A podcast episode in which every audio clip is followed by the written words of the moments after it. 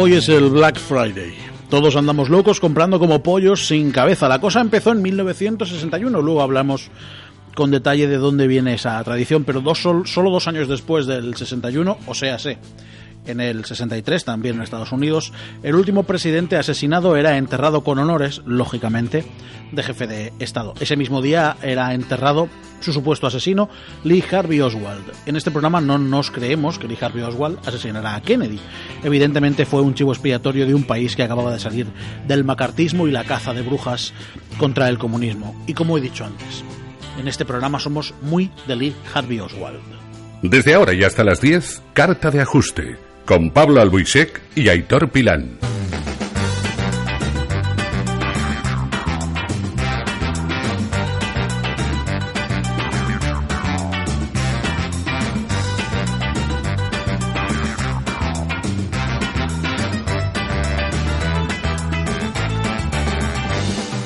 Hola, ¿qué tal, Capitán Tarpal? Las 21.03 de hoy, viernes 25 de octubre de 2016, las 9 y casi 5 de la noche.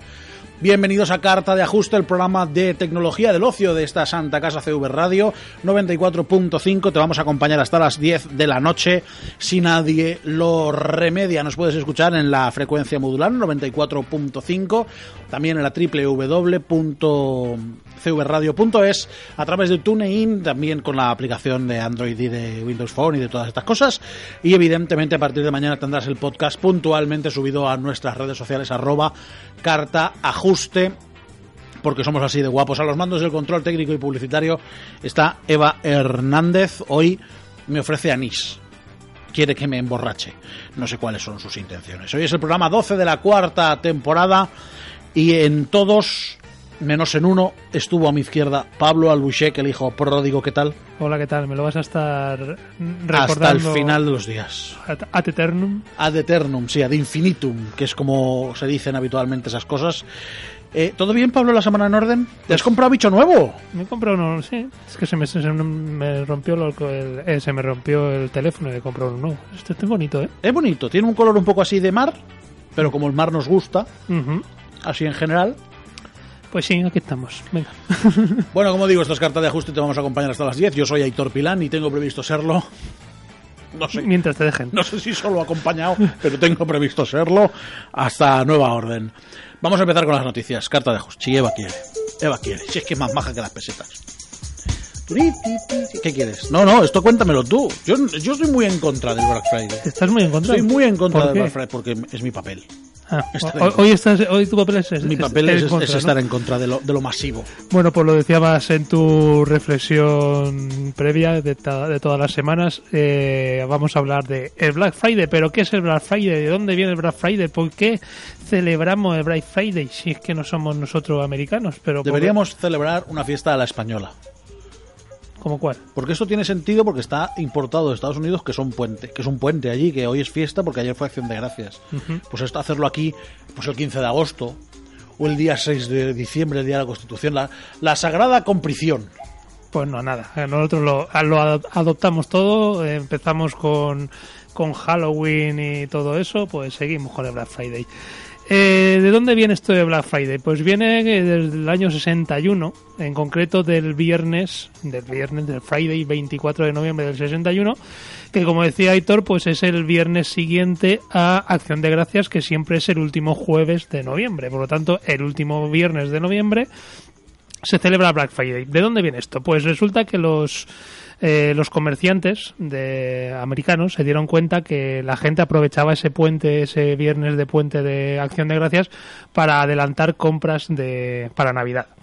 Y entonces algún avispado dijo, pues mira, para atraer todavía más clientes voy a aprovechar este día y voy a hacer una rebaja especial sobre los precios que suelo tener habitualmente y le funcionó bien. Al año siguiente, pues vieron los comerciantes alrededor que le había funcionado y dice, pues vamos a hacer lo mismo y todos se pusieron de acuerdo, con lo cual pues la gente acudió en masa a, hacer las compras. Esto provocó un atasco de tráfico que fue el atasco más grande hasta de la historia en Estados Unidos y entonces la policía pensaba que bueno pensaba no la policía decía que, era un día negro para el tráfico en Estados Unidos negro black, eh, Friday eh, el viernes, pues lo juntaron y salieron, salió el nombre, Black Friday. Y ahí este es el este es el origen. ¿Qué pasa? Que con el tiempo, con, con la década de los 80, pues eh, y la, la explosión de los productos tecnológicos, pues además de asociarse el Black Friday a un día especial de compras, pues se asoció a un día especial de compras de cosas tecnológicas. Y evidentemente con la globalización, con Internet y tal, pues esto se ha expandido por todo el mundo y de ahí que todos, en todos los países y por supuesto también en España, pues ahora celebremos el Black Friday que no deja de ser una cosa americana. Muy americana, pero bueno, es verdad que si adoptamos las hamburguesas y adoptamos el ketchup y adoptamos las french fries, las patatas fritas, Las hamburguesas no son de Hamburgo. bueno, técnicamente sí, pero el McDonald's y el Foster's Hollywood son americanos. ¿Vale? Pero en cualquier caso, yo reitero lo que he dicho, creo que deberíamos hacerlo a la española. Eso está muy bien, pero es que claro, hoy no es puente aquí. Hoy no es fiesta. No, no, para algunos más que para otros. Sí, claro, como, como todos. Esto Eh. va por barrio. Pues nada, ahí ese es el origen. Y por cierto, Dímelo. el lunes es el Cyber- Cyber, Cyber el Monday. Cyber Monday. Y mañana es el Saturday Fair, que es un día en el que los museos estadounidenses hacen también promociones y demás para los que quieran ir a los museos. Pues nada, iremos, tendremos que ir, no sé. a- O sea, tú el viernes te gastas la paga, el sábado, como no, tienes... el, no, el jueves te vas con la familia. El jueves familia El viernes te gastas la y boniatos. Y pavo. Boniatos y pavo. Lo de boniatos no es un insulto, es que paga. Es decir, un, es, un, es un tubérculo. es un tubérculo que no es lo mismo que vertúculo. ¡Ja! El chiste de las 9 y 9, ya lo he hecho, ya me puedo ir a mi casa. Eh... jo, ¿Por qué, pero- por qué me dejas? Nada, sí, que en fin, que, que este es el fin de semana de muchas celebraciones en América. Y aquí solo esto, pues porque lo hemos pillado así de rebote. Importémoslo a un día de fiesta nacional. El día 19 de marzo es fiesta en Valencia, pues hagámoslo el 20. Algo así. En fin, te voy a hablar de otra cosa. El día 1 de enero, que es año nuevo en todo el mundo. Eso sí, ¿no? ¿vale? Quiero decir, eso de está estandarizado, ahí no hay ningún problema. El día 1 de enero es el primer día del año en todo el mundo, Y es fiesta. menos en China, Y es festivo. y es festivo. Menos en China, que es en febrero. ¿vale? Ahí es que van aparte. el 1 de enero de 2017 se va a poner en antena el primer episodio de la cuarta temporada de Sherlock, la serie protagonizada por Benedict Cumberbatch y también por eh, el otro actor que hace de, de John Watson, Martin Freeman, no me salía. Bueno, pues eh, hay nuevas imágenes, la cadena hay nuevas imágenes que muestran eh, imágenes de familia de John Watson con Mary Watson, que es su, su mujer, que recordemos en la última temporada se descubre como una espía estadounidense, sujetando a su hijo los hermanos de Sher- los hermanos Holmes, Sherlock y Mycroft, posando y la adición más importante, el nuevo villano que pondrá las cosas patas arriba en esta cuarta temporada. Es el villano más oscuro que hemos tenido. Eh, esto lo decía Stephen Moffat, que es el productor de la serie, es el villano más oscuro que hemos tenido. Hubo algo encantador y adictivo con Moriarty, hubo algo fascinante y realmente amoral, más que inmoral, con Charles Augustus Magnussen, y este tipo es pura maldad. Es eh, lo que comentó, como digo, el productor de la serie. Recientemente, David Cumberbatch Benedict Cumberbatch, perdón, ha comentado que quizás se tendrá que esperar mucho tiempo para la quinta temporada o incluso para siempre, debido a su muy ocupada carrera cinematográfica y agenda. eh, también de Martin Freeman, que los dos están con contratos para varias películas con Disney, uno como Doctor Extraño y otro como miembro de la policía de la OTAN en la saga Vengadores. Y se ha retrasado un año eh, el estreno de esta nueva temporada. es. Hicieron el capítulo especial hace justo un año, ahora en, en enero. Además, La novia, la novia cadáver, ¿no? Como se- Algo así se llamaba. mm, The Corpse Rise, la, la, la- muerta del cuerpo sí, presente, algo así. sí, algo de la novia fantapagórica, no, no recuerdo. Pero vamos, hace justo un año. Se hizo el, también el 1 de enero, cuando se suponía que se iba a estrenar esta nueva temporada. Y dijeron, no, todavía va a faltar un poquito. Pues un poquito ha sido un año entero. Sí, al final recordemos, son tres episodios de 90 minutos cada uno, con lo cual eh, son tres pelis realmente, así que hay que entender que se tarde un poco. Yo estoy ansioso por verlo, no, no puedo evitarlo, quiero decir, me parece una de las mejores series de los últimos 15 años, tranquilamente. Ujú. Pues eh, vamos a hablar un poquito de Pokémon, que últimamente hablamos bastante de Pokémon, pero vamos a hablar un poquito Pokémon. más, pero algo al- con algo que no te que no te esperas. ¿Sabes Es que- algo que no me espero de Pokémon, no sé, que, que haya No, gente eh. inteligente jugándolo. Bueno, no soy inteligente, pero con mucho dinero sí, porque Porque hablábamos la semana pasada de esa edición coleccionista de Final Fantasy 400 y pico mil dólares, ¿no? 480 mil dólares. Qué barbaridad. Pues no tanto, pero bastante. bastante resulta que, que Pokémon, aparte de los juegos, de las series, de, de los muñequitos, de tal, hay un juego de cartas de, de Pokémon como vamos como el Magic y todo esto, ¿no?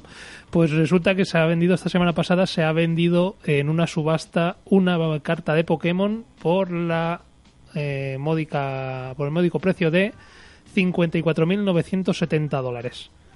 La gente está para encerrar. En serio, vamos a ver. Primero, ¿cuánto tiempo libre tienes que tener para pujar en subastas por cartas? Segundo, ¿cuánto dinero tienes que tener para gastarte ese dinero en una carta? Pero, yo, pero y, no- y vamos, no creo que ningún niño No, no, claro, ahí estamos hablando de un adulto. Eva, déjalo, déjalo. No te compliques la vida, que no hace falta poner a Pokémon. que te estoy viendo ahí pelearte con todos los botones, que no hace falta. En fin, la cuestión es que, como digo, hay, un, hay juegos de cartas y una, en concreto, una carta que tiene dibujada un Pikachu, llamada, la carta se llama Pikachu Ilustrador en su versión promo holográfico, pues se ha vendido nada más y nada menos que en una de, la- de los salones de, de subastas de Beverly Hills. Y bueno, mm, la carta es una de entre las 20 y 30 únicas copias de esta carta en concreto. Que O es, sea, que además no es única, tiene 20 copias. hay entre 20 y 30. Se, se, se imprimieron entre 20 y 30. Las que quedan exactamente no lo sabemos, pero se imprimieron en su momento entre 20 y 30 copias que en el año 1998 se les entregó una a cada uno de, de los ganadores de un certamen de, de dibujos sobre los Pokémon eh, llamado el Coro Coro Comic Illustration Contest. Pues, eh, como digo, a cada uno de los que participaron y ganaron en alguna de las categorías de este concurso se les entregó una copia. Eh, la primera de estas ya se subastó en el año 2000, es decir, dos años después de que se imprimieran, digamos, y llegó a 23.000 dólares, que no está nada mal. Y bueno, además esta carta, pues como digo, por, un- por, una, por el anverso tiene a este Pikachu que está sosteniendo unos pinceles y por la parte de atrás tiene un- una leyenda en japonés que viene a decir poco más o menos certificamos que su ilustración es un ejemplo excelente del concurso de cartas de Pokémon y damos y te damos como válido eh, que eres un gran ilustrador. Eso es lo que pone en japonés por detrás. Y si tienes una por alguna de aquellas eh, sabes que valen una pasta Es un dineral. Vamos a seguir hablando de Pokémon porque AM2R y Pokémon Uranium son eliminados de los Game Awards, pese a contar con una nominación en eh, los premios dentro de la categoría de mejor juego hecho por fans. Tanto AM2R como Pokémon Uranium dejan de estar en la lista, quedando en la pugna entre Brutal Doom 64 y Unreal The Shards of Order. La razón es bastante obvia, y es que esta situación podía verse venir. Ambos utilizan sin permiso sagas que son propiedad de Nintendo. El AM2R, que es un remake de Metroid 2 para PCs eh, actuales además, y el segundo Pokémon Uranium es una versión propia de la saga de monstruos de bolsillo que contaba incluso con sus propias nuevas criaturas, con lo cual eh, pues eh, vulneraba un poco los, los derechos de autor de la saga de Nintendo. Dale.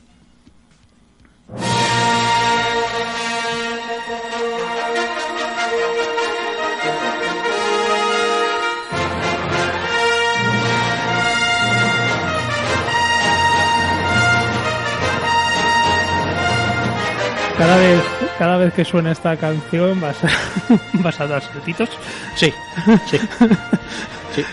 bueno ya el mundo creo que ha explotado tres veces últimamente Sí, el Porque mundo hace- explotó tres veces. Lo que pasa es que como- hemos sido muy buenos y lo hemos reconstruido de viernes a viernes. Exacto, hace como dos o tres semanas que no hablamos nada de Star Wars. Vamos a hablar hoy bastante y, Vamos a hablar mucho y en de- el futuro y, os contaremos cosas. y no podemos decir nada más de momento.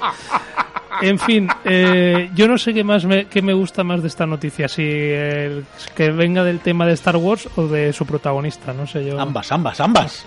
Si Bueno. lo dices muchas veces, ambas, ambas, ambas, ambas. En fin, eh, Emily, Emilia Clark, Clark Emilia Clark, eh, Daenerys, Daenerys de la, de la tormenta. tormenta. Nada más y nada menos, ya sabéis quién es, pues la chica esta que tiene unos cuantos dragones en Juego de Tronos. Pues eh, Y Sarah Connor. También se ha unido al reparto de la próxima película spin-off de Star Wars, la que llegará dentro de dos años y un mes, es decir, la que va a hablar eh, sobre Han Solo cuando era jovencillo este hombre. Eh, todavía no se sabe qué papel va a interpretar en concreto, pero las especulaciones ya han comenzado. Según Lucasfilm, el papel de Clark eh, redondeará el reparto de los personajes que ya se han eh, están confirmados. Es decir, Elden Enderlich, que será quien interprete al joven al joven Han Solo, y eh, Donald Glover, del cual hablamos hace un par de semanas también, que será quien interprete al joven Lando Calrissian. Eh, esta película pues está se espera para 2018, ya estarán en preproducción, ya estarán haciendo cositas y nada, a ver qué a ver qué aspecto saldrá de rubia, saldrá de morena, mm. saldrá con el sin pelo, saldrá sin pelo, será un extraterrestre. No, lo sabemos. Lo que sí que sabemos de, de esta película que ya ha trascendido, es que Chewbacca evidentemente estará más joven. Como todos. Como todos, eh, y que va a tener 190 años en la película, ah. el Wookiee. tiene ahora casi, casi 200 ya. Tienen, sí, no, casi 200, no, tiene más, porque en esta peli Han Solo, en teoría, debe tener unos 15, 20 años menos que en la primera, o sea, que en Una Nueva Esperanza, con lo cual estamos hablando, pues sí, 200 y pico, 210 o así. No sé cuántos tenía, voy a mirarlo. Se, por se, conserva bien. Sí, además tiene un pedazo. Sí, no, no necesita, no necesita acondicionador ni nada. Eh, ¿De qué te hablo ahora? ¿De Warner Bros., por ejemplo? Resulta que Warner Bros., la, gran productora, eh, se ha hecho con el poder, ha comprado Machinima. Machinima es un, es un canal por decirlo de alguna manera, un, conjunto de canales eh, a través de YouTube.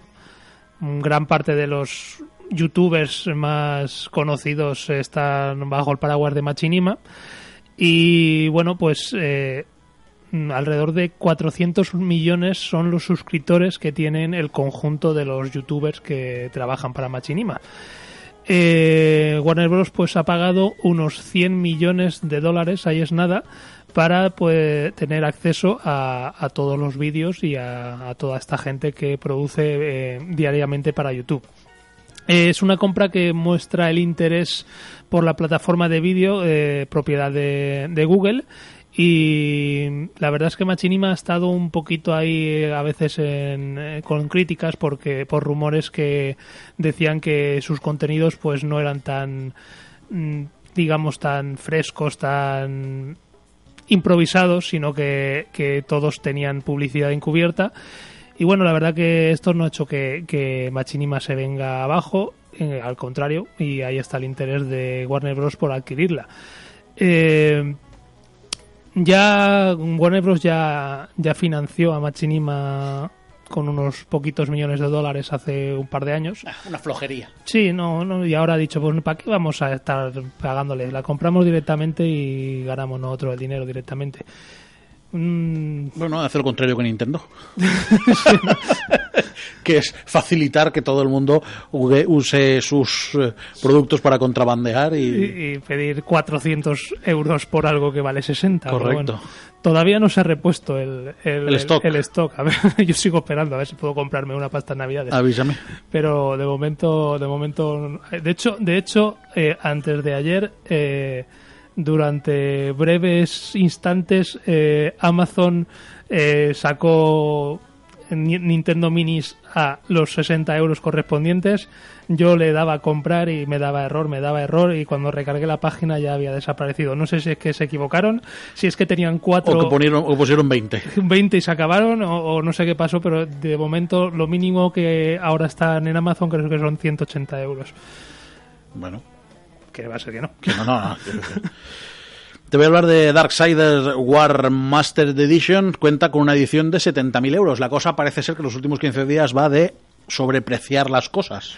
No, no lo sobreprecias porque lo que pagas es lo que te dan, pero, pero no todo el mundo se puede comprar esas ediciones. Correcto, el mundo de las ediciones coleccionistas, totalmente pasadas de vueltas, está a punto de recibir eh, la edición definitiva. Darksiders War Master Edition y su edición de Scalding Gallow por unos 70.000 euros, que contiene Esto es, la- esto es edición especial. Contiene. sí, esto es la O sea, edición tú, especial. tú vas al game de la esquina y dices, deme la edición esta que, y- que lleva esto. Correcto, porque además tienes que ir a tiendas games y si no, te reventamos las piernas. Una Xbox One S, de las nuevas. Una PS4 Pro, de las nuevas, que no tienen Blu-ray. Una Wii U, de las para tirar. Y un PC Alienware Area 51, así como el juego para todas estas plataformas. Es decir, o sea, tienes cuatro plataformas con sus cuatro ediciones Pues son cuatro copias, del mismo juego. evidentemente. Vale. Para que aprecies las diferencias entre una y otra. Claro, más llamativo todavía y aquí es donde ya, quiero decir, la cosa se vuelve de un majareta que tira de espaldas. Lo más llamativo es... Es que no sé cómo decirlo. Es el granero a tamaño real con dos cuadras para guardar tus caballos fantasma. Que se venden por separado. Hombre, es que la raza de los caballos fantasma es, Es difícil, es sí. difícil conseguir un ejemplar correcto, bueno. Correcto. Aunque pueda parecer una broma, no lo es. Y se pone así eh, en las primeras ediciones locas, junto al coche de policía destrozado de Metal Gear Rising Revenge o la edición de Saints Row 4, que venía con una casa completa al precio de un millón de dólares, más el Audi de Final Fantasy VII. No, más 15. 15, perdón, no sé por qué he dicho 7. Y esta edición es de venta exclusiva en GMC para residentes en el Reino Unido y se puede reservar ya si queréis tener un granero donde guardar a los dos caballos del apocalipsis. Es que si eres inglés, lo normal es que tienes una caja, una casita en el campo y, lo sí, normal es tener un- un, un granero, vale, sí, sí. para tus caballos. En fin, ya te digo que esto el tema de, de las ediciones especiales locas es... Se nos está yendo de las manos. Eh, hay una tienda eh, que ya ha puesto fecha a la salida. Volvemos a Inglaterra. Es que la verdad que últimamente todo pasa por Inglaterra. Todas estas cosas pasan por Inglaterra. Una tienda inglesa eh, ya ha puesto fecha de salida al nuevo Zelda, al Breath of the Wild, que en principio estaba, estaba se decía o se pensaba o se intuía que saldría junto con la salida de la Nintendo Switch. Pues va a ser que no. Según esta tienda, la fecha de salida de la versión para Wii U será el 13 de junio. Es decir, dos meses más tarde. No, perdón, tres meses más tarde. En lo cual no se sabe si la versión de Switch sigue saldrá antes, cosa que dudo, que, esta versión de Wii U. El tema es que si, si realmente salen las versiones en junio con la consola de la nueva consola de Nintendo que sale en marzo eh, debería de salir un juego de Mario mínimo o sea de lanzamiento Sí, a- sí. aunque todavía no está confirmado nada Eh, Bueno, con- de hecho, hasta, princi- hasta principios de enero no sabremos nada más de la consola. Nada, es que pasa, lo, lo decíamos ya otras veces. eh, mm, eh, Nintendo oficialmente solamente puso el vídeo que puso, que todo el mundo vimos. Y nada más, que el vídeo valía una pasta. que levantó ampollas y otras cosas. ¿También? Y también. Caramba. Y, y no, ya no ha dicho nada más. Pero todas las semanas salen un montón de rumores, De rumores. que algunos será verdad, otros no. Rafael Acarra. Rumores, rumores. De hecho, eh, entre otras cosas que todavía no está confirmado, pero ya está ahí, de nuevo, en Inglaterra ya, ya puedes comprar la Nintendo Switch. Evidentemente no te la van a dar, pero ya puedes pagar por ella. Puedes pagar por ella 200 libras, o sea, puedes reservarla por 200 libras. Y me estáis aquí haciendo la, la, la 13-14 O, o la, la 12-16. entre unos y otros.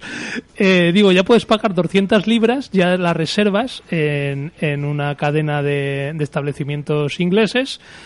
Eh, tu dinero queda retenido, esas 200 libras, y el día que salga a la venta, te, ni, sin pagar más, es decir, valga lo que valga, como mucho pagarás 200 libras, si vale un poquito menos, pues te, te lo descontarán y, ya tienes eh, tu Nintendo Switch reservada. Eh, sí, rumores, rumores. Esto, esto no son rumores, esto es verdad, lo de antes sí. Eh, la cuestión es que solamente se puede reservar en Inglaterra, es decir, desde España no puedes reservarla en esa tienda inglesa.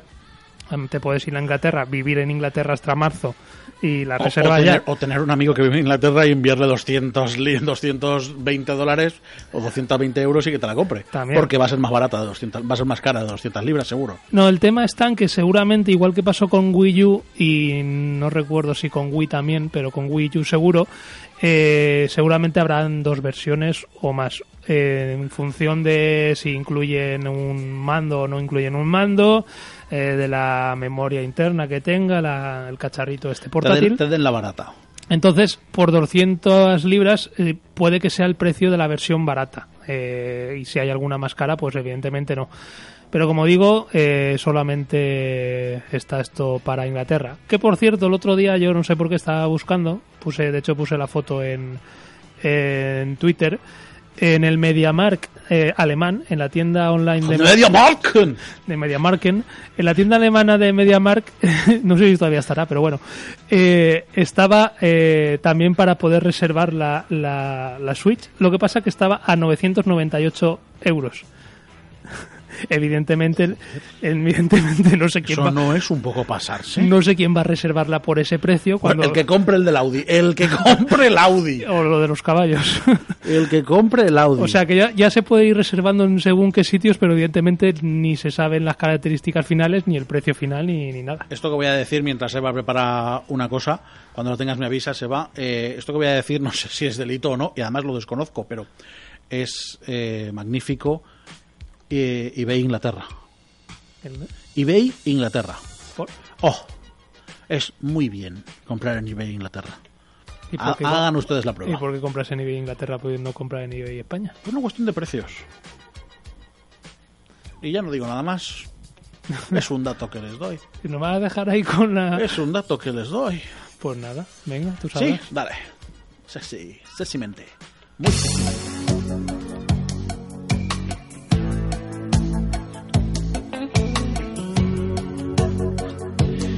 Bueno, ponemos la banda sonora de siete semanas y media para hablar de una película de la que Sony acaba de adquirir los derechos. Y con esta nos vamos a ir a una pausa de publicidad si Pablo Pero- lo tiene bien. Sí, sí, pero yo sigo dudando que eso exista. sí. Eso es real. No es ninguna noticia del Día de los Inocentes ni nada por el No, no digo la noticia, digo que el, el producto Sí, sí. que han comprado. Existe. Eh, los guionistas eh, es el guionista es Nicole Larson, por cierto, eh, que es una conocida. ¿Veis? Nueve semanas y medias.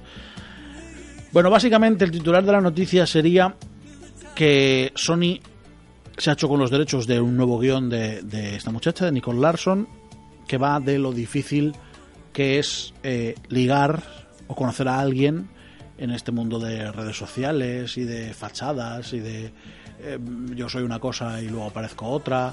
Pero dime el título, ¿cómo se llama? ¿Estás seguro? Tú dilo, oye, ¿está, está publicado? Se puede decir. Baja, baja la música, Eva, porque esto requiere... requiere ¿Te- ¿Tenemos rever? ¿Podemos meterme rever? No. Yo, yo te hago el eco. Bueno, eh, la película se llama El amor en los tiempos de fotos de polla. Oyas, oyas, oyas. Os, Repite- os prometo, os prometo por lo más sagrado que la película se llama El amor en los tiempos de fotos de pollas. ¿Vale? ¿Ahora no había eco? No, ya es la repetición. Bueno, básicamente eh, Sony ha pagado casi 300 mil dólares por este guion y que, y que, bueno, pues va un poco de encontrar pareja en Badoo, en Adopt un Tío, en Tinder, en Grindr, en Mythic, en Shaken, en OkCupid y en todas esas aplicaciones que, que bueno, están ahí, quiero decir, y, es lo que hay. Vamos a ver lo que sale de esta peli. En teoría es una comedia, pero es su primer guion. Es Nicole, Nicole Larson que por cierto eh, colaboró también con eh, La verdad duele, en La verdad duele la peli del año pasado. Pero veremos a ver lo que se nos ocurre, lo que se les ocurre a Sony, que yo creo que Hombre, el, el, no, el- no da no da pie con bola. el póster lo tienen fácil. El póster lo tienen fácil, no lo han hecho todavía, pero es evidente que el póster tiene que ser la foto del negro de WhatsApp. Evidentemente. O sea, Cualquier otro póster sería un fracaso. Estás escuchando Carta de Ajuste. I remember when, I Son las 9 y 33 minutos de la noche, sigues en carta de ajuste. Yo pensaba que no volvíamos de la Publi después de la noticia de Sony, pero de momento Javier Pérez se está portando bien. Pablo, ¿qué nos quieres contar más?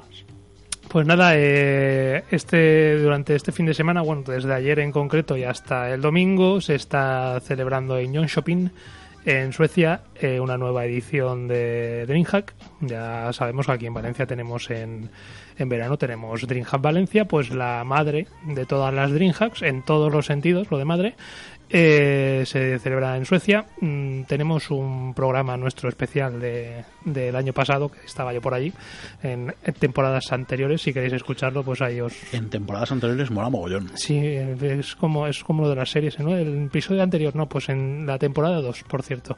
Eh, si queréis saber, si no sabéis lo que es DreamHack eh, Suecia, pues os digo, hay un programa por ahí, buscarlo, está en iVoox y, y os contaremos. Eh, como siempre, pues hay un montón de competiciones de eSports y, por cierto, pues hay representantes españoles en varias de esas competiciones. Entre ellas, pues está la de Hearthstone, está de, de Fallen y y Evangelion, que los entrevistamos aquí hace unos cuantos programas también, Así eh, es. del Valencia Club de Fútbol y Sports. Por cierto, eh, de momento solo, solo sigue vivo en la competición de Fallen. Eh, está hace nada, hace unos minutos se ha clasificado para los para los octavos de final y los, perdón, para los cuartos, para los cuartos de final y jugará mañana. Y nada, pues eso quería deciros de, de DreamHack. Eh, Pues tenemos más pues cositas. muchísima suerte. Pues sí, a ver, ya su hermano ganó, ganó aquí en Valencia. eh, ahora en esta la han eliminado, pues queda el hermano mayor, todavía vivo ahí. El que come plancton. El que come plancton. Lo, Lo siento, dijo él. lo dijo él. O sea, no es un insulto ni nada parecido. Así está el tipo, que con la edad que tiene parecía más joven que la leche. La próxima peli de Tomb Raider va a ser un reboot. ¡Oh! Nadie se lo hubiera imaginado, ¿verdad? Eh, recordamos las últimas películas de Tomb Raider hasta la fecha. Son dos, protagonizadas por eh, esta muchacha, eh, Angelina Jolie. Esta muchacha, sí. Esta muchacha, no me salía el nombre. La saga cinematográfica de Tomb Raider va a tener un nuevo comienzo porque Angelina Jolie ya no está para interpretar a Tomb Raider. Entonces, al, elegi- al elegir una Estará, actriz- estará un poquito chofa ahora. ahora estará depres- depresiva perdida con sí con las bicodinas y con los Prozac y pobrecita mía que es que va a tener un divorcio que le van a tener que pagar 200 mil millones de dólares es que también de verdad te lo digo que nos la cogemos con papel de fumar bueno pues han elegido una actriz más joven y eso evidentemente tiene que significar un reboot. Se confirma, por tanto, la, los rumores que habían al respecto. La fecha de estreno sigue siendo 16 de marzo de 2018, con lo cual el rodaje debe estar a puntito de empezar. Esto es lo que llamamos volver a las raíces de la historia. Una joven Lara Croft intenta descubrir si su padre está vivo o muerto, un argumento con un fuerte componente emocional y que creo que es lo que a la actriz le pareció tan interesante. Esto lo dice Graham King, que es el productor de la serie. La actriz es Alicia Vikander, que es, Sobrina de chiquito. es sobrina de chiquito. Muy bien ese chiste. Muy, high five. Era tuyo, Sí. legalmente. Eh, Sí, sí, te has adelantado. Tengo que reconocer que está, ahí está flojo. Alicia Vikander, sobrina de chiquito. Ya no me, ya, ya ese ya no se me quita. Eh, Alicia Vikander, que la recordaréis de películas como Máquina, Ex Máquina, por Ex cierto, perdón, que es un peliculón donde vemos también al actor que interpretó Paul Dameron, eh, a Paul Dameron en la, en la última de la Guerra de las Galaxias. Eh, bueno, Vikander además ganó, ganó el Oscar, o fue nominada al Oscar el año pasado por, por la chica danesa. También, o sea, quiero decir, es una, es una buena actriz que la vamos a ver metidas en, en, en, pues en películas y en, la- en películas de acción. Ahora vamos a hablar también de acción. Pues vamos a hablar del jueguecito que he estado jugando estas últimas dos semanas, eh, bueno, 10 días en concreto. 10 días. 10 días, sí, 10 días. Díaz es eh, una persona muy importante. Susana. Eh, vamos, en concreto es Robinson The Journey, que es el último juego que ha salido de realidad virtual para PlayStation VR. Eh, exclusivo de momento, no, bueno, creo que supongo que será exclusivo porque es la propia Sony quien lo publica. Así que no creo que salga para las plataformas de realidad virtual de PC. Pero bueno, de momento ahí está. Es el primer juego de realidad virtual eh, que ha hecho Crytek. Crytek es una de las grandes empresas en, en cuanto a sobre todo a, componentes gráficos de, de sus juegos. De hecho, tienen su propio motor, el CryEngine, que la verdad que es, muy- se ve muy bien. Y bueno, este es un juego de exploración y puzzles en el que somos el único superviviente de una misión de colonización espacial a un planeta muy lejano, llamado concretamente Tyson 3. Y bueno, al igual que, que ocurre en la famosa novela de Daniel Dafoe, Robinson Crusoe, de ahí que viene su, su nombre, lo de Robinson. Eh, somos un náufrago, aunque en este caso, pues en lugar de ser un barco, pues es una nave espacial y eh, en lugar de ser una isla, pues es un lejano planeta que eh, está actualmente en lo que se leía el equivalente al Cretácico en, la, en la Tierra, es decir, está lleno de, de grandes selvas subtropicales, de volcanes activos y, por supuesto, de dinosaurios por todas partes. Eh, en este caso, Así dicho, parece súper interesante. Sí, la verdad que está, está muy bien. Nada, te sigo explicando más. Eh, al igual que en la novela eh, Robinson Crusoe se encontró a, a miércoles, ¿no? Se llama miércoles. Viernes, o era viernes. era viernes. Era viernes. Que no es la hija de los Adams. No, no, mi- miércoles era la hija de los Cristina Ricci y su frente donde se pueden instalar 36 ciudades deportivas. Ajá. Bueno, pues eh, en, la- en el libro se encuentra a Viernes, pues aquí nos encontramos a Laika. Y Laika no es precisamente la perrita esta que fue al espacio. ¡Qué crueldad! Siempre lo he pensado, qué crueles que somos. Mandamos un bicho allí y no tenía retorno. Pobre perra, qué mal lo pasó. Bueno, aunque el nombre pues supongo que sí que vendrá como homenaje a esta perrita. Bueno, pues Laika es nada más y nada menos que una cachorra de tiranosaurio. Que mm, no la nada más llegar al planeta no la encontramos que está naciendo, que está saliendo del huevo en ese momento y eso que dicen que, como decían en Parque Jurásico, que a la primera persona que ven es a la que Respeta. a la que respetan, a la que quieren, pues Laika se nos convierte en un perrete, pero que en realidad es un perrete, pues no deja de ser un tiranosaurio de metro y medio de alto. Me encanta. Y además, Quiero uno. La verdad que es muy, es muy mona y muy, muy bonita. Eh, pasa, Rick? además, eh, te- Cómete ese perrito. sí, no hay perritos ahí todavía. En fin, la, además tenemos eh, a Higgs. Higgs es un dron, es una, es una esfera que vuela y que es más o menos eh, nuestra voz de la conciencia, ¿no? La que nos dice continuamente, no vayas por ahí, que es peligroso, y tú no le haces caso y vas por ahí y que te pasa lo que te pasa. En fin, eh, la premisa del, del juego es averiguar qué le ocurrió realmente a la Esmeralda, que es la nave espacial en la que viajábamos, y que acabó estrellándose contra el planeta que, segura, que en principio debía de aterrizar y colonizar. Se estrelló, eres el único superviviente, aunque sigues buscando a ver si hay alguno más.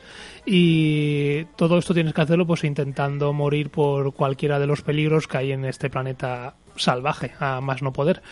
Eh, tenemos, contamos con una multiherramienta que curiosamente tiene forma de mando de move para para Bueno, tiene sentido. para sí pero los moves no se utilizan para este juego. Ah, muy bien. hay que jugarlo con el con el mando y la verdad que se te hace un poco extraño. De hecho yo cogí el move digo a ver si puedo hacer mover el move puedo hacer algo. Pues no el move no funcionaba. Tienes que jugar con el pad.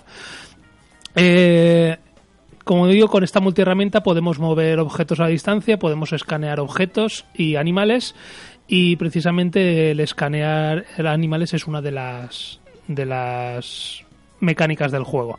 Digamos que dentro de la parte de exploración del, planeta, pues eh, cualquier bicho viviente que veamos, activamos el escáner de la herramienta y aparecen unos, a lo largo del animal en cuestión, evidentemente cuanto más grande sea, pues más habrá, aparecen unos puntitos verdes pues manteniendo el pul- eh, pulsado el botón y moviendo la cabeza tenemos que ir como cogiendo esos puntos esos puntitos verdes sin tocar unos rojos que aparecen también porque si tocamos uno rojo se pierde todo lo que hemos hecho y tenemos que volver a empezar y la verdad que si estás escaneando a un brachiosaurio que tiene 200 puntos que toques uno rojo pues Cuando llevas 200 o casi 200, pues te quieres cortar un poco es- las venas. Sí, la verdad te toca volver a empezar, es un poco coñazo. Pero bueno, nosotros tenemos que escanear animales. Hay un total de 30 animales que podemos escanear. Esto digamos que lo vamos añadiendo a una especie de enciclopedia que luego accedemos a ella por el menú y nos aparece una representación en tres dimensiones del animal en concreto y, nos, y datos de lo que se supone que son los que eran los animales reales. Eh, lo cual pues también es un poquito nos enseña cositas, ¿no? Eh, el juego está dividido en en siete zonas. En cada una de estas zonas tenemos que hacer una serie de, de tareas. eh, y algunas de estas eh, son puzzles que tenemos que, que resolver. Eh, es otra de las mecánicas. Otra de las mecánicas es la escalada. La verdad que es muy. Está muy bien el Pues tema de la tema lo escalada. dominas. Tú es un No. poco chimpancé. Sí, un poco mono soy. Eh, entonces, eh, ¿qué pasa? Que cuando te acercas a una zona de escalada, eh, desaparece este mando Move que hay representado en la pantalla y salen tus manos, unas manos virtuales con los gatillos de- del mando, es cada mano y tienes que ir cogiéndote y escalando. Con esto, yo creo que con los moves, si realmente pudieras jugar con dos moves, pues eh, sería como más, Mucho más atractivo, más quizá, eh, ¿no? intuitivo. Incluso aunque tuvieras que mover los gatillos, al final... Sí, no, pero mover, digamos que mover los brazos a- para cogerlo, no. Simplemente tú vas dando clic, clic, clic y él se va cogiendo. Si tiene, si le llega la mano, se agarra y se coge. Eh, Eso pasa siempre. Si te llega la mano, te agarra. sí. Eh, otra de las mecánicas es utilizar a la propia Laika. Eh, nosotros podemos podemos eh, darle órdenes sencillas a, a Laika, como si fuera realmente un perro, pues lo de ven aquí, coge, coge esto, eh, ruge, ¿no? Eh, cuando quieres asustar a un animal, pues le acercas a Laika, le dices véate ahí, eh, se acerca, le dices que ruja, ruge y el animal se, se, asusta y puedes pasar. Está gracioso el, el uso de, de Laika. Y como digo, eh, sobre todo el tema de exploración, eh, recolectar estos 30 animales, escanearlos, completar eh, hasta 30 objetivos para poder seguir avanzando en el juego y encontrar otros hicks como el que te acompaña a ti que te dan información sobre, sobre qué pasó con la nave y por qué se estrelló. En teoría serían... estarían en la nave cuando se estrellaron y acabarían, acabaron esparciéndose. Sí, tú los escaneas, le sacas, digamos, como que le lees la, la memoria y entonces Sacas la tarjeta SD Exacto. Y, Y pa'lante. y- y te va contando cosas. Eh, el, como digo, el método de control pues es con un, con un pad. Se hace un poquito raro, yo creo que sería mejor con el Move, pero bueno, está decidido así. Eh, el movimiento, las, esas, esa sensación de mareo que, que cuando analizamos Loading Human te dije que realmente mareaba mucho, que te da, llegaba a dar hasta, hasta un poquito de angustia. Pues bueno, este juego eh, en el menú de, de opciones te da tres posibilidades de método de movimiento, digamos. A cada cual se le, se le adaptará mejor uno que otra. La que viene por defecto es la de como cualquier juego que tú te mueves con los sticks, tanto con el derecho como con el izquierdo, esa marea y, y marea bastante. Puedes eh, cambiar el método ese por otro que cuando tú le das al stick, eh, o sea que con un stick simplemente te mueves adelante y atrás y es con el ligeros movimientos de cabeza con el que vas moviendo la cámara. Ese mm, marea un poquito menos. Y un tercer, eh, un tercer modo que hace que el stick izquierdo te permite ir adelante y atrás y el, el stick eh, derecho, en lugar de hacer el movimiento continuo de giro de cámara, va como a golpecitos. Mm, Sí, a- toc, hace, toc, hace toc. giros de, de muy poquitos grados. Ese es el que yo he elegido de los tres porque he visto que es el que más se me adapta. Si no, la verdad puede llegar a marear bastante, pero por lo menos te da la opción de que elijas el método que a cada cual se le, se le acomode mejor. de agradecer, desde luego, porque hay gente, entre los que me incluyo, que la, la realidad virtual todavía no- nos, nos produce una sensación de mareo muy importante. Debemos Eh, tener algún cable pelado o algo así, ¿no? No, lo decir, que debe pasa ser un fallo nuestro. No, el problema es eh, lo que hemos dicho, que el de tú engañas de tal manera al cerebro que se cree que te estás moviendo pero no te mueves, con lo cual te mareas. Entonces todavía eso, no han todavía no han llegado a, a encontrar un método efectivo, porque luego está la, eh, la opción, por ejemplo, el Batman. El Batman, Tengo, eh, que, tengo que ir a probarlo. sí, a ver si vienes, lleva, llevas un mes viniendo. Si es que no me da la vida, no me da la vida. El, el Batman, eh, Ahora creo que voy a tener tiempo. el Batman se, digamos que como que te, te teletransportas a ciertos puntos. Sí, es Apare- es lo que me comentaste, que el, que el movimiento en sí no existe. No existe, o sea, es un cambio de pantalla. Estás aquí, aparece un símbolo allá, tocas el símbolo y apareces ahí. No hay movimiento intermedio. Eso no marea nada en absoluto, pero bueno, digamos que quita, quita dinamismo, ¿no? Y bueno, ya por último, pues decir que realmente eh, gráficamente está muy bien. Puede que junto al Batman sea el que, el que gráficamente mejor se ve. La, foto que hemos colgado en redes sociales, arroba cartajuste de Laika, es espectacular. ¿eh? Sí, bueno, eso también puede ser un, es un modelo renderizado, no es, no es tan bueno, o sea, no, lo que tú ves realmente no es tan bueno, pero está muy bien. Sobre todo hay la zona, hay una zona que estás por dentro de la jungla, subiendo por árboles y tal, y en principio tú lo normal es que siempre vas mirando al frente, como los burros, ¿no? Y, pero no, gira la cabeza, mira hacia arriba, mira hacia abajo, mira los lados y parece que realmente la, selva te envuelve y está todo muy, muy bien definido. Y bueno, poco más eh, decir que eso que la calidad gráfica es muy buena, que el sonido también es bueno. A veces el sonido agobia, el de la cantidad de ruidos de, de, de animales, de, de Jungla. de jungla que hay. Yo de hecho en, eh, alguna vez me tuve que quitar un poquito los auriculares porque la verdad que, que abruma tanto ruido. Eh, como digo, eh, para mí hasta día de hoy lo más avanzado que, que hay para PSVR y, y bueno, eso, que, que no marea tanto, marea un poquito, pero no marea tanto como otros productos, lo cual es de agradecer.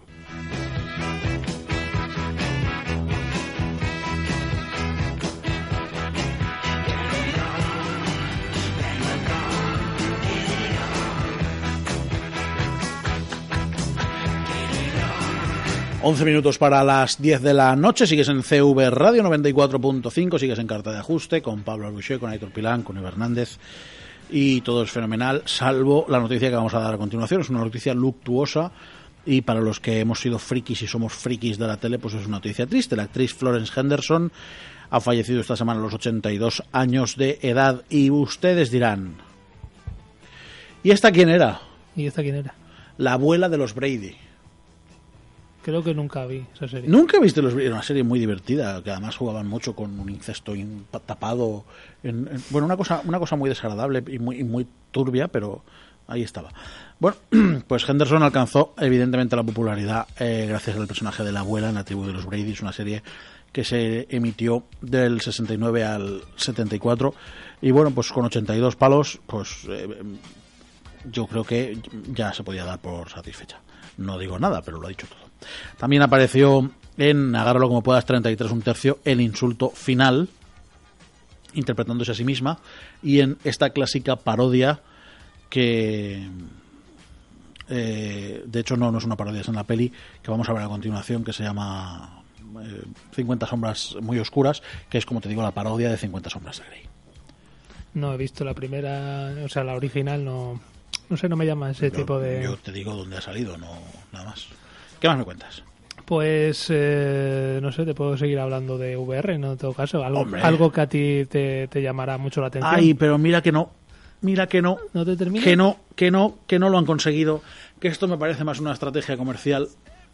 Bueno, eh, 2K eh, saca, bueno, antes de ayer salió a la venta el NBA 2K VR Experience. No es un juego en sí, es una experiencia, ¿no? Lo que hemos hablado muchas veces. En la VR casi todo son experiencias. Juegos, juegos como tal, al poquitos hay de momento. Eh, 2K Sport ha anunciado NBA 2K VR Experience, que es su primer juego en el que se une baloncesto y rea- realidad virtual. Eh, es, una, es un juego independiente al NBA 2K. Sale por el precio reducido de 15 euros y está tanto para PlayStation VR como para HTC Vive y para Samsung Gear VR, es decir, el casquito este para los teléfonos móviles de Samsung. En palabras de Greg Thomas, que es el presidente de Studio Virtual Concepts, que son los que hacen tanto el NBA 2K como esta experiencia VR, eh, nuestro, nuestro equipo busca constantemente nuevas maneras de ofrecer experiencias únicas y divertidas al jugador y NBA 2K VR dará a los fans aún más acceso a nuestra franquicia y probará nuevas habilidades a través de divertidos desafíos. En realidad es un juego de, de esto de minijuegos. A mí no me gusta. Es un juego, pues. me en- parece que para hacer esto mejor no hagas Nike, cállate y, y sigue con sigue siendo el mejor juego de básquet del mundo y Bueno, no pero y esta chapuza no la hagas. Pero tienen que experimentar, eh, tienen que. Los experimentos con gaseosa y en laboratorio. Bueno, la cuestión es que en este juego eh, se centra en que juegues junto al atleta de portada Paul George en su arena, es decir, en su cancha privada en su casa. Y pues ahí tienes que hacer concurso de triples, desafíos de habilidad de, de velocidad y de precisión y luego competiciones contra reloj. Además, como hablábamos la semana pasada o la anterior, eh, esto que la pulserita, la Fitbit, si podías conectar la Fitbit al NBA Al 2K, atleta, sí. Y si tú caminabas mucho, 10.000 pues, pasos al día, concretamente. pues eso te daba, te descargaban en el juego una serie de potenciadores para tu jugador. Pues en este juego lo mismo, si tú consigues superar los retos en el NBA 2K VR te, y lógicamente tienes el NBA K 2K normal, pues eh, te va desbloqueando serie de potenciadores para tu jugador de- en, en el mi carrera de, del NBA. Te puede gustar más o menos, pero bueno, son eso, son experimentos, son pruebas. Eh, igual el año que viene, junto al NBA 2K18, sale ya directamente en VR o en el 2K20, no sé. Todo lo que no sea un balón de baloncesto no lo van a conseguir. O, el mando o un balón de básquet. Ya está. Son los mejores haciendo videojuegos de deportes. O sea, lo llevan años demostrando que se centran en hacer videojuegos de deportes. Experimentos con gaseosa. Eh, vamos a ver lo que sale de este experimento. Alien Covenant, que es la segunda parte de Prometheus, mm, va a llegar en mayo de 2017, adelantado el estreno. Vale, 20th Century Fox publicaba además ayer el primer póster oficial del bicho que vuelve el bicho de HR Gear. Sí, pero dicen que va a ser distinto. A ver, eh, en teoría debería ser un proto-alien, porque esto es, es antes de la primera Alien. ¿Vale? Desde que se anunció la peli, sus responsables han sido muy claros, asegurando que Alien Covenant será mucho más oscura y estará cargada de terror. A tenor de lo que vimos en el póster, evidentemente parece claro que ese es el camino marcado. Va a haber va a haber más cambios en Alien Covenant, los nuevos xenomorfos van a tener un aspecto diferente al habitual. Ridley Scott estará, como no podía ser de otra manera, al frente de la película. ¿Cómo no? Evidentemente, quiero decir, es su criatura. ¿Qué más me cuentas? Pues te voy a hablar de, de algo que no sabemos, sé por qué ha cambiado de nombre. Oh, me tienen ascuas ese tema a mí. Porque, Le tenemos que preguntar a nuestro amigo Iker. pues sí, era, No Mo- Iker Jiménez, ¿eh?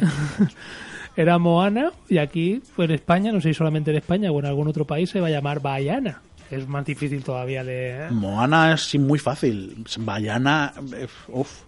Bueno, pues Bayana es el nuevo, es la nueva película de animación de Disney que se estrenó en Estados Unidos ya el jueves, precisamente, ayer. Y en las 24 primeras horas desde el estreno ha recaudado 15,6 millones de dólares, lo cual es medio millón de dólares más de lo que recaudó en el, en el mismo día, que también se estrenó en su momento, Frozen. Lo cual, pues, eh, augura que va a ser bastante importante la recaudación que va a tener. Se estima que, que este estreno consiga unos 62 millones de dólares en este fin de semana en el que estamos y perdón, en los próximos tres días y en la primera semana que llega a los 90 millones de dólares, lo cual ya casi como aquel que dice ya habrá, habrá compensado la producción de sobra solo en la primera semana y solo en Estados Unidos porque aquí en España se, se estrena más adelante.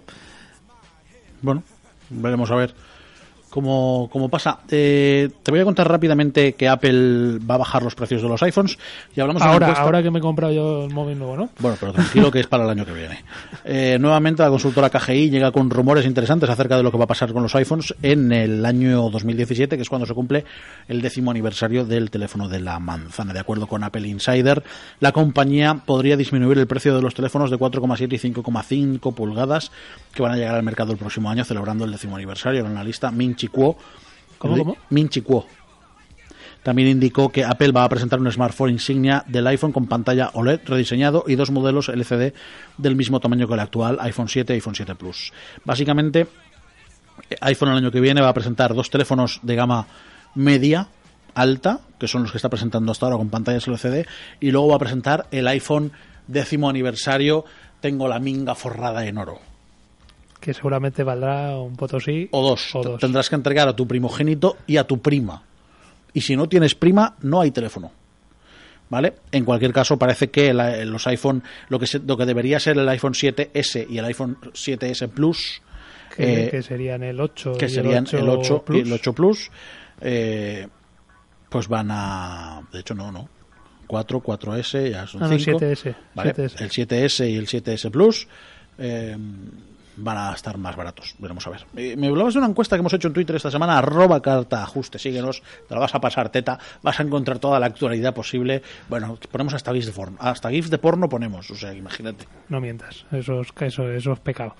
Pues nada, estaba yo anoche aburrido y digo, voy a poner una encuesta. Y si, y si, me, y si no se me olvida, pues intentaré casi todas las semanas poner una encuesta porque ya es divertido y además la gente participa, está bien.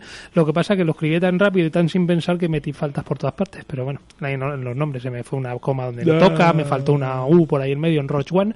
Bueno, pe- eh, preguntábamos que qué película... ¿no? Sí. Preguntábamos que, que de qué película tenía, teníais más ganas eh, ahora con la llegada de las Navidades y, y que hay grandes estrenos. Y ponía, eh, las opciones eran Rogue One, Assassin's Creed, Bayana y Passengers. Eh, ha ganado, pero por poquito, eh, Rogue One Ha ganado Rogue One, evidentemente. sobre Assassin's Creed, que, que, se, que estuvo por delante bastante tiempo. Con lo cual la gente le tiene... a- se- A mí se- me apetece mucho ver Assassin's Creed, ¿eh? Lo Claro. reconozco. Había mucha polémica. ¿Va a ser un, un fiasco? Pues me parece Pero- que no, me parece que va a estar muy parece bien. que va a estar bien. Y nada, pues eso, eh, no sé, la gente al final eh, es de los nuestros, es de Rogue One, que tenemos por ahí algo posiblemente preparado. Sí, sí. hablaremos cuando eh, podamos. eh, pues esperemos la semana que viene daros noticias con respecto a Rock One y con respecto a muchas más cosas y, eso pues sería una noticia fantástica. Te voy a contar que ya tenemos fecha también para Misión Imposible 6. Tras sufrir una serie de problemas para hacer que el rodaje avanzara, Warner Bros. por fin ha dado una fecha de estreno de Misión Imposible 6. Eh, 27 de julio de 2018. La sexta de Misión. Cuando Tom Cruise se le pone una cosa en la cabeza, se le pone una cosa en la cabeza. ¿eh? da dinero, pues, eh, pues sí, encima las paga él, ¿no? Como las paga él, como las paga él, pues puede hacer 27 mientras las pague. No, no, claro, evidentemente. El rodaje quedó cancelado y su fecha de estreno se retrasó indefinidamente. Eso es lo que pasaba el año pasado. Y en la dirección y el guion de esta sexta entrega parece que va a repetir Christopher McQuarrie, como ya hizo en Misión Imposible, Nación Secreta, al ya habitual Tom Cruise en el papel de Ethan Hunt. Se va a volver a unir Rebecca Ferguson como Ilsa Faust. Y esto ha sido todo lo que se daba en carta de ajuste a los mandos del control técnico y publicitario. Estuvo Eva Hernández. Esperemos que hoy no se hayan querido cortar las venas escuchándonos. Sabemos que no ha sido, sido- nuestro mejor, ha- no ha sido sido- nuestro mejor programa. hoy. Pero es que esto es lo que hay, ya está.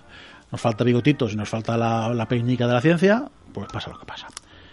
En enero lo haremos mejor. Y no es que nos vayamos, pero volvemos la semana que viene. Pablo Luis, muchísimas gracias. Venga, nos vamos la semana que viene más. Nosotros les esperamos la semana que viene, se quedan en CV Radio, ellos saben la mejor programación, una cosa bárbara de locos, que pezones como tuercas, eh, colas en las calles, una cosa de locos. Yo soy Héctor Pilán y lo voy a seguir siendo. No se olviden de las dos cosas más importantes del mundo. Sonreír y empujar.